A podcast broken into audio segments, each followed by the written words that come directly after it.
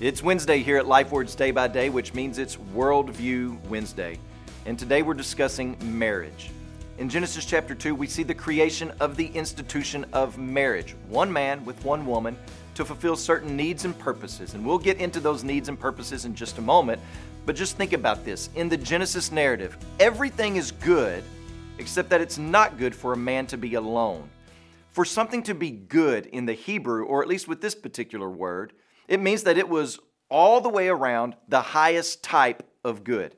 It's not that creation was decent or good enough, it means that it was the very best possible.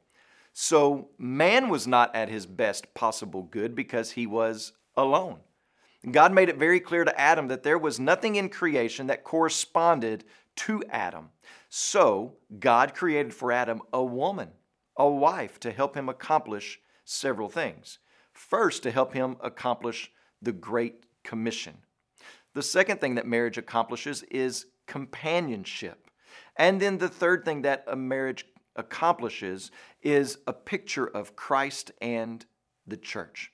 So, how does the Bible seem to define marriage? Well, marriage is God's gift to mankind, which enables man to produce children for the glory of God and to spread God's glory over all the earth and to provide companionship for the joy of mankind and to be a living picture of Christ and the church within a lifelong exclusive commitment of one man to one woman.